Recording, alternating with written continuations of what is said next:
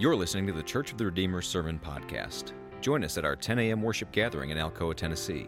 Visit us at churchotr.com for more info and to hear other sermons in this series.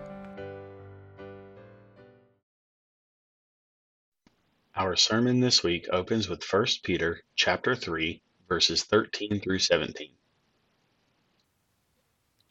Now who is there to harm you if you are zealous for what is good? But even if you should suffer for righteousness' sake, you will be blessed.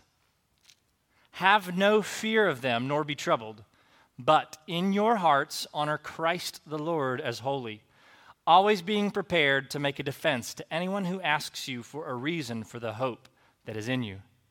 Yet do it with gentleness and respect, having a good conscience, so that when you are slandered, those who revile your good behavior in Christ may be put to shame. For it is better to suffer for doing good, if that should be God's will, than for doing evil. This is the word of the Lord. Well, given how lonely and isolated Americans have become, there's now only three plausible types of people who will knock on your door in the middle of the day for a cold call. The first is a door to door salesman selling you either pest control or internet or something. The second is a Mormon. And the third is a Jehovah's Witness.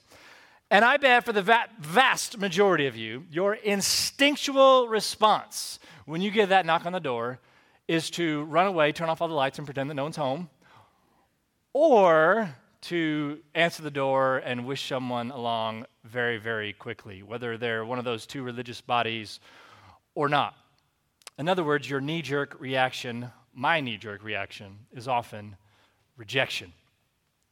Now, picture yourself on the reverse side of that rejection, and I bet it's that fear of rejection why many of us do not often share our faith about Jesus. We picture ourselves on the other side and say, Well, I don't want to talk to the Mormons and I don't want to talk to the Jehovah's Witnesses, and so why would someone else want to talk to me about what I believe about God? Especially if I'm going to challenge their most personally held beliefs. Now, to handle that objection, first let me remind you that throughout this sermon series, this is the fifth of six sermons, I have been trying to promote a, a way of evangelism called relational evangelism, which is we, you're really not going to share Jesus and be effective meeting a total stranger and just trying to get them to convert on the spot. We're talking about building relationships with people over years and eventually getting a chance to share Jesus. So we're certainly not talking about forced interactions or cold calling. Even still, it's important to recognize that even in the context of a friendship or an acquaintanceship that you've developed over a long period of time, you may still face rejection for what you believe and sharing what you believe about Jesus. Even if it's done well, even if you do it patiently, as I've been recommending. So let's look at this morning first, that we will face rejection. Second, our individual response to rejection. And third, our social response to rejection. First point this morning is that we will face rejection. Second, our individual response to rejection. And thirdly, our social response to rejection. So, first, we will face rejection. And what do I mean by that? In verse 13, the very first verse of our scripture this morning, it says, Now who's there to harm you if you are zealous for what is good? On the surface, he's saying, Look, if you're just nice to people, no one's going to harm you, right? That's actually not what Peter's necessarily saying. In fact, the entire background of 1 Peter, that whole letter is written to Christians throughout a region that are actively being persecuted. In 1 Peter chapter 1, he calls trials that they're facing in 1 Peter 4, he uses the same language that they are undergoing fiery trials.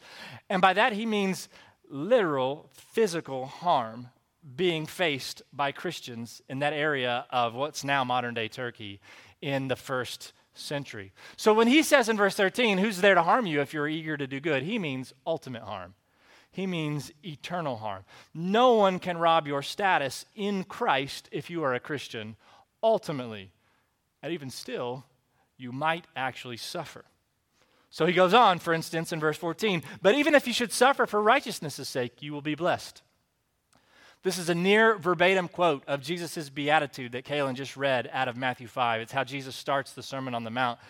And he's, it's a near verbatim quote. If you're blessed are you if you're persecuted for righteousness' sake, is what Jesus says instead of suffering here, and you'll be blessed. And really, what's in, in line here is physical harm. This is the most extreme form of rejection. Thankfully, not something that many Western Christians or American Christians have to face, but it was one that they had to face. Regardless, there are other forms of rejection here. In verse 16, Peter talks about being slandered or reviled. This is not physical harm that you may face, but it's mean things people say to you for your faith because you are a Christian. Slandered is basically behind your back, reviling is to your face. Pfft, ridiculous Christians, idiotic Christians, stupid Christians. And then in verse 17, for it is better to suffer for doing good. This is a different word for suffer here, and really it's a catch all term. What Peter implies, like, hey, look, you might just face in general some kind of social ostracism. So, what's being presented here is a kind of gradation of rejection. There are different degrees of being rejected for believing in Jesus, for following him, for trying to share Jesus. The first is the most mildest form, which is simply just people might say mean things to you. The second is social ostracism, or you might say exclusion. Because you're a Christian, you don't get to be included. And then the third is physical harm. Now, again, Christians might not actually face legitimate physical persecution in America, but chances are, if you at all a public Christian, you may at some point in your life, and I think you will at some point in your life, face insults or exclusion. Those first two gradations of rejection that I'm calling it. Now, you may bristle at this either because you don't want to face it or you don't actually believe it. But consider the following often deeply held truths are found in children's books. And my son, my seven year old son, brought home a children's book from his school library a few weeks ago called Nerdy Birdy. Now, you're like, what? You're going to give us a children's book? Follow me. Nerdy Birdy uh, is allergic to birdseed, and he likes to read and he likes to play video games which means he's rejected by the cool birds. The cardinal and the eagle, they're the better looking birds and they're more athletic and they reject him. They don't want to be friends with him. And so you think the lesson will be about how Nerdy Bird finds like cool friends. And so one day after he's been rejected by all the cool birds, he hears this other bird up on a telephone wire and he says, Hey, why don't you join us? And then all of a sudden he looks and he sees dozens and dozens of other nerdy birds, just like himself. And they're wearing glasses. And he says, We like reading and video games too. And he's like, Cool, I'll join you guys. And so then they're hanging out and they're reading and they're doing the video games. And you think, This is great. Everybody needs a group, don't they? You think that's how the story might end. That's how I thought the story might end. I thought, oh, this is just a nice little story about including people. It wasn't. Because then a vulture comes by. And Nerdy Bird is like, cool, yeah, we accept people in the Nerdy Bird cl- crowd. The vulture walks by, and then he goes, hey, you could be a part of our group. And the other Nerdy Birds are like, no, he can't. He eats really gross food, and he doesn't like video games. He cannot be in our group. But Nerdy Bird is going, wait, but I thought we accepted people. And no, no. No, they just accepted people just like them, just like the cool people did.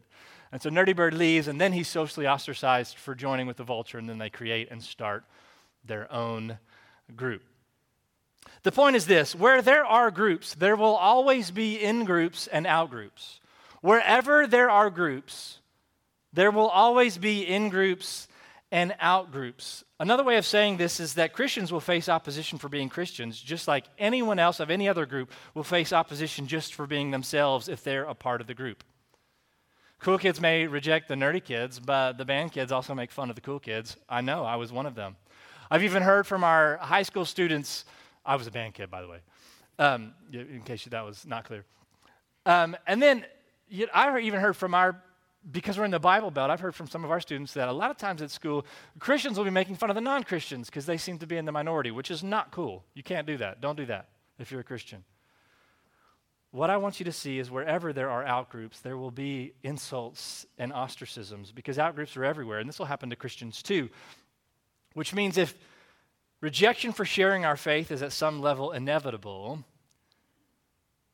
that means that Christians, whenever we share our faith, should be a little different. We should be a little different, which means if this isn't happening to Christians, it's because Christianity is seemingly dominant in the Bible Belt. And I say seemingly because I don't really think that it is. But if Christianity is seemingly dominant in the Bible Belt, then the problem is that Christians aren't different enough. Do people really look the way Jesus wants us to sexually? Do we really look the way Jesus wants us to look on the athletic field? Do we really look the way Jesus wants us to look? And not just look, to actually be in our souls with the way we spend our money for the sake of the poor? What about with our social media use and tech addiction? If we don't look different, then there's nothing to insult or ostracize, is there? Another takeaway, I think, is I think we should reject the lie that if Christians are just nice enough, or if we're just patient enough, or we, if we listen well enough, then everyone's going to like us. I don't think that's true. No, well, I think we should still be nice and listen to people, and we'll talk more about that in a minute. But there's no guarantee that Christians will not face rejection. Again, what Jesus says about sex is not popular in this culture or with the media. What Jesus says about weakness is not popular with the so called right wing nationalism. What Jesus says about money is not popular with greedy capitalists. And what Jesus says about forgiveness is not popular with vindictive social justice types. You see how I just picked on everybody? At some point, to follow Jesus is to be unpopular or to be rejected by somebody somewhere. Certain things might fit more with the culture in America and less with the culture in America. Some things might fit more with the culture in sub Saharan Africa and less with the culture in sub Saharan Africa. But somehow, some way, somewhere, to really follow Jesus is to be rejected by somebody. Which means we should probably, if you have children, we should probably be preparing our kids for this. Let me say this again. We should probably be preparing our kids for rejection. I think a lot of the loss of the Christian faith, not exclusively, but a lot of loss of the Christian faith down the generations into younger generations is because we think that we, our kids should be liked by everybody. And parents are afraid of their children not being accepted or liked, so they just let them look like everyone else. I'm a parent now. My oldest child is 12. That is a real fear. You don't want your kids to be rejected which means we should probably be preparing them to be a little weird. Okay, so I've already begun to prep you on okay, so how do we respond? If we're going to face rejection, if at some level that is inevitable, how should we begin to respond? And I want to look at our individual response to that rejection. That's our second point this morning our individual response to that rejection. In verse 14, the second half of verse 14, it plainly says, When you face rejection, have no fear, nor be troubled. That's simple, right? Okay. You're afraid of being rejected, so don't be afraid, right? That'll work. no, of course it won't.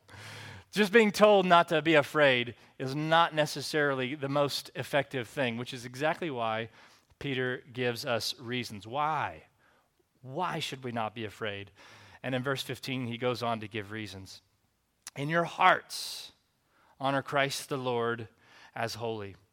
In other words, he's saying when you face rejection on the outside, go to the inside, where for Christians, Christ's Spirit, the Holy Spirit, indwells us. And in our hearts, if, when we're honoring Christ, we can find greater strength there than whatever rejection we will face out in the world. Jesus says, Greater is he that is in you than he that is in the world, meaning spiritual warfare or demonic forces. Paul in Romans 8 says, If God is for you, who can be against you? If it really is true that the King of the universe lives inside of you by the power of his Holy Spirit, then what rejection could possibly so intimidate you? Rather, it's actually the other way around. Everybody else, every other dark force in the world should be intimidated by you because the Spirit lives in you. It's like that final Lord of the Rings movie when King Aragorn gets off the boat and he's, he's about to fight all the evil armies at the gates of Mordor. If you've seen the movie, you might be familiar with the scene. And it's not really going well for the good guys because there are evil elephants just waylaying people. There are these evil, dark, kind of half ghost kings that are just mopping up the floor with everybody. And there's all these just tens and tens of thousands of orcs, just evil looking beings and it's not going well for the good guys until King Aragorn, Aragorn, gets off this boat in the river, and he's got this kind of smug look on his face, very confident. And he gets off the boat, and he's all by himself. And you're like, why, why is he looking like he is dominant and a boss? What's one guy going to do against tens of thousands of orcs? Until you realize that he's convinced under the mountain this whole host of invisible ghosts to go to war with him. And you, the bad guys can't see the invisible ghosts at first. And then he gets off the boat, and the invisible ghosts begin to waylay all the bad guys, and they conquer the battle in minutes. That's what it's like to have the Holy Spirit dwelling in you. Honor in your hearts Christ the Lord as holy. You're getting off the boat, and you're going, Yeah, yeah, it doesn't matter if I face rejection that inner strength from God then doesn't shy away from continuing to be a witness. You see, Peter here assumes that Christians will be rejected, and then he's saying, keep being a witness, keep sharing your faith, it doesn't matter. So then he goes on in verse 15.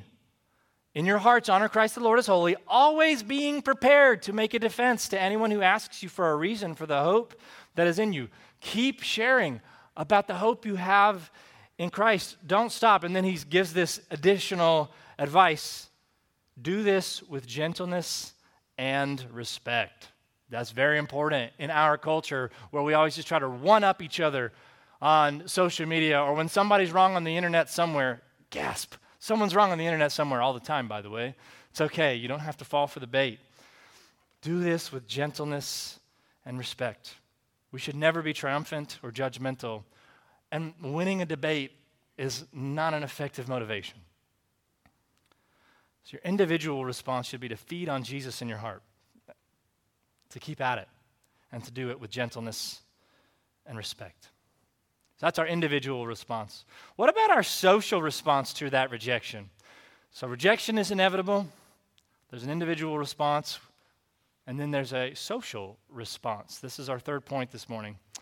There are two words in the passage that are easy to miss as a 21st century American, and it's the word honor in verse 15 and the word shame in verse 16. These are communal or social words, especially in the first century. In verse 15, what we are to honor is Jesus in our hearts. We've already looked at how we're supposed to honor Jesus in our hearts, the heart emphasis, but now I want you to look at the word honor and note that it's a social activity. Honoring means to enhance the reputation of someone else. Honoring means to esteem something publicly, in public, in front of other people, so that other people will esteem that thing as well. Honor means to give appropriate respect and reverence to something. There are at least those three ingredients to honoring enhancing reputation, esteeming value publicly, and treating with respect. And what we're to do with honor here is to do that with Jesus or for Jesus. Peter is saying that our evangelistic response is actually a public one.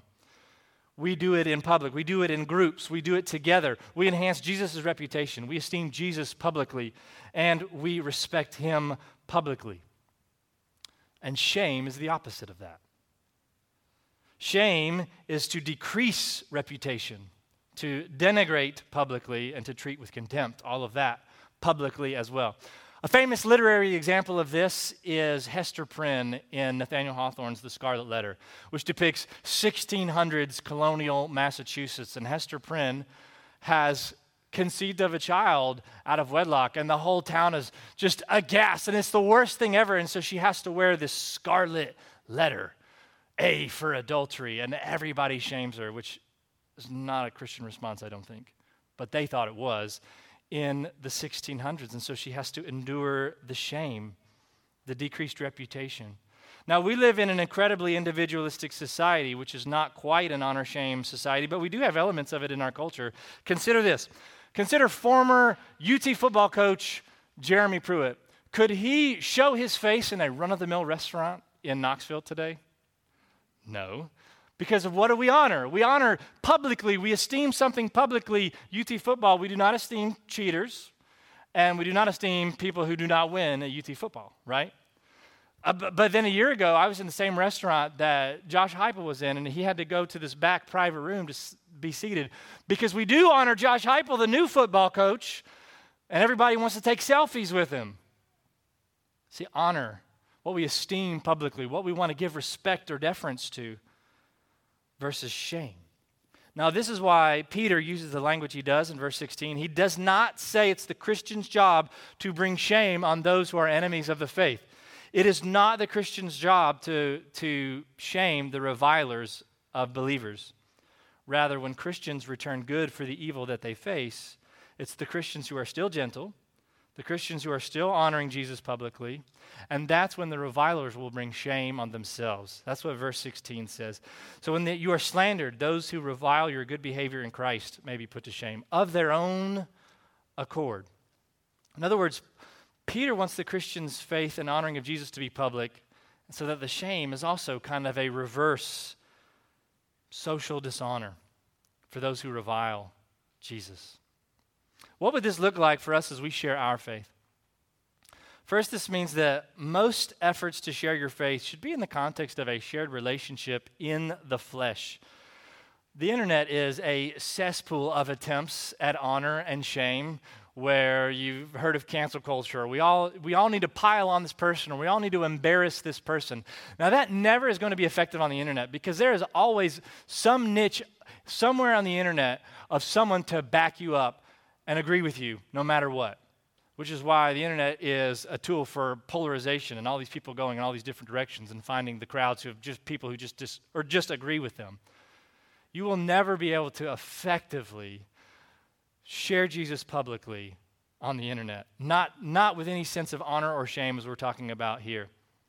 Second, then, it also means that we should be tethered to a community of other Christians where you honor Christ together regularly as a communal identity. If you don't have some permanent place of Christian belonging, you can never be a part of the honoring of Christ publicly. You might be a part of a temporary gathering, or you, you might come to church once a month, but if you're not actually known by people, wherever you call it a permanent Christian gathering, which is why we have the church for all of the church's faults, that's why we have a church, so that there's a permanent place to honor Christ together, which takes the sting out of rejection a little less, doesn't it? If you're doing something together, then it's okay. You don't mind the the attempts to dishonor you for believing or trusting in Christ. And then I think it makes us more courageous than to share our faith as we do it together. Uh, back in our second sermon in the sermon series, I talked about being salt and light together. And so you can go to that sermon for more ideas about how to share our faith together. But I do think it gives us more courage when we do it together. And so if somebody's reviling a group of people that brings shame on themselves, as Peter says. And finally, what I want you to consider is that the very thing that we honor, a crucified Savior, was the mark of great shame in the ancient world. Christ died on a Roman cross, a, which is a mark of great shame for a Jew. It was a mark of social dishonor. He also died on a cross, which was a sign of weakness, which was a great matter of shame for a Roman. So, whatever the culture was for him, he was enduring tons of shame, social dishonor, what we denigrate. He was scoffed at. And for any human being, he endured shame because he effectively died naked, suffocating to death. And he did it for you. He endured shame and reviling, and he was persecuted not for his faith, but because he is the faith. And that should make you more fearless against rejection. Like my son Davey a few weeks ago. He's the youngest kid on his baseball team, which means he's a little more behind developmentally. And he was having a tough night. Uh, he's got this weird stomach thing where it causes him to have these mild gag ups from time to time. And he was doing that in his baseball game to, to compound matters, the following day, the following morning, he was going to have a procedure on his ear, a minor procedure, a minor surgery to get some ear tubes out of his ear. And so here he is, a little behind developmentally from other kids, and he's sharing in the dugout that he's been throwing up a little bit. Not bad enough to where he can't play, but just a little bit. And then he's sharing that he's got uh, a surgery the next day, and all the eight and nine year olds, and he's seven, all the eight and nine year olds are going basically with a look of incredulity, like, what? This kid's ridiculous. He, he doesn't have surgery tomorrow. He's not been throwing up. And uh, so then Davey comes to me, facing this mild rejection from his teammates. He goes, Dad, would you tell them that I got surgery tomorrow? Would you tell them I've been throwing up? Because I'm like a dugout dad. I go, Yeah, guys, uh, Davey does have surgery tomorrow. I have seen him throw up a little bit. Let's encourage each other, okay? And then Davey stood a little taller. Now, some of those kids, you know, then kind of faced their ire or their looks of incredulity on me, this mild rejection. And Davey became a little more fearless because someone had taken the rejection for him. Friends, if you really believe that Christ endured the rejection for your sakes, then you'll fear rejection less and less too. Which is why I want to close with this next verse. It's the very next verse. 1 Peter 3:18. For Christ also suffered once for sins, the righteous, he is the righteous for the unrighteous, that's all of us. That he might bring us to God. You believe that? That'll change how you handle rejection. Thank you for listening to this podcast. We hope you can join us next week. God bless and have a great week.